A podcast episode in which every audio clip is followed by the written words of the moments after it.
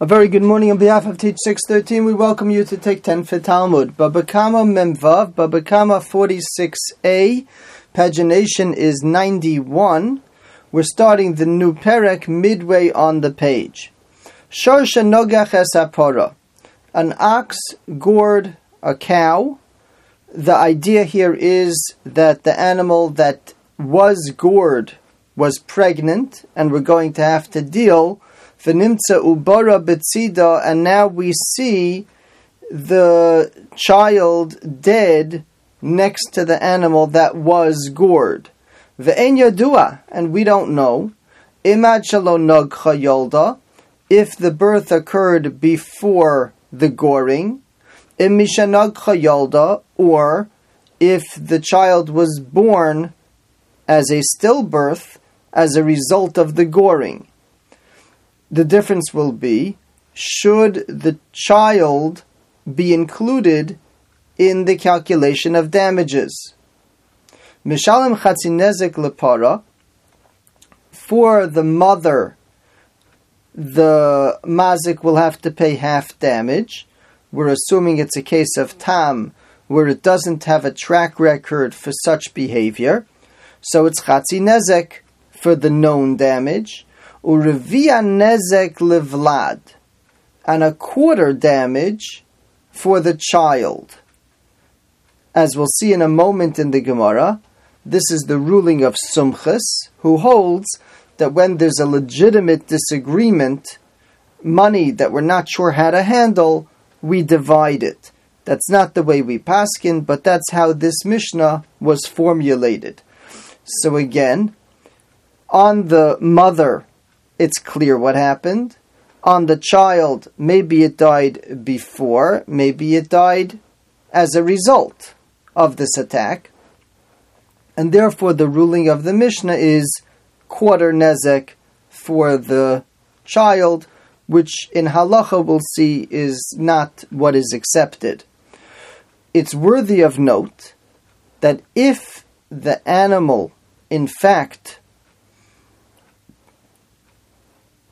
aborted as a result of the attack, the working assumption is that that's considered part of the damage that was done. Let's flip the case now, and let's assume that the pregnant animal is the one that is doing the attack and afterwards we find this pregnant animal that did the attack with a child. Ve'en yadua. And similarly, we don't know if the birth was before it did the attack, or after the attack the child was born. What's the difference? The difference is that by a tam, if there's no track record for aggression, then the payment is migufa from the value of the animal, and a pregnant animal about to give birth is in its totality, including the child, worth more. And therefore, if the damage requires that additional sum, it's available. If, however, it gave birth before the attack, then that child is not relevant to our calculation, and migufa is only from the animal itself. Mishtalim chatzi nezek min hapara. The ruling of the Mishnah is half damage can be taken from the value of the animal. Urevia nezek min avlad. But if all that's available is the child, and the child is not clear whether it's included in this calculation or not, then you'd only be able to take half of the claim, which means a quarter of the damage would be relevant to the child.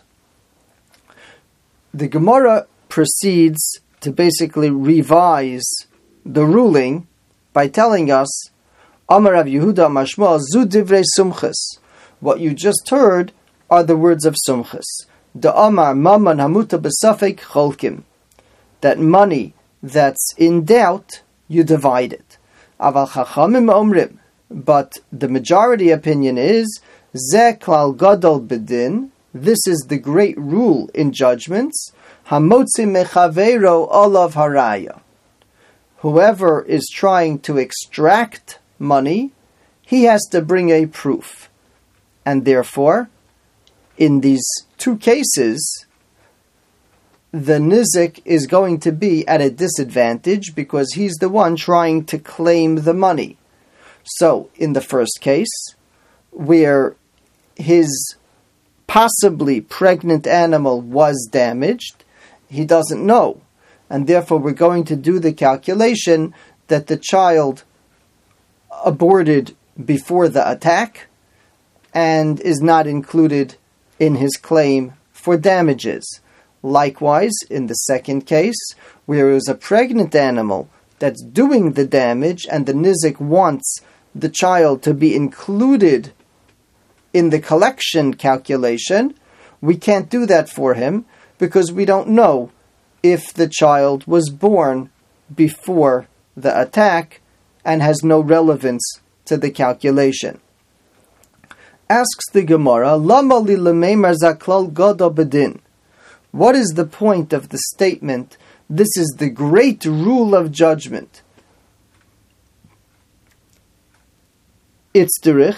The reason for that statement is the afilu nizik omer bari. Even if the person who was damaged says, "I know for sure what happened," umazik omer shema, and the mazik says, "I really don't know. I wasn't there." Hamotzi mechavero olav haraya. That too is a case of when you want to extract money, you have to bring a proof. And the fact that you're for sure and the person who you're claiming from doesn't know still leaves the person who you're claiming from the right to say, prove it. And it's not enough that you are positive in your claim. When you want to claim money, you have to be able to bring a proof to that effect. Yasher koach, thank you for joining.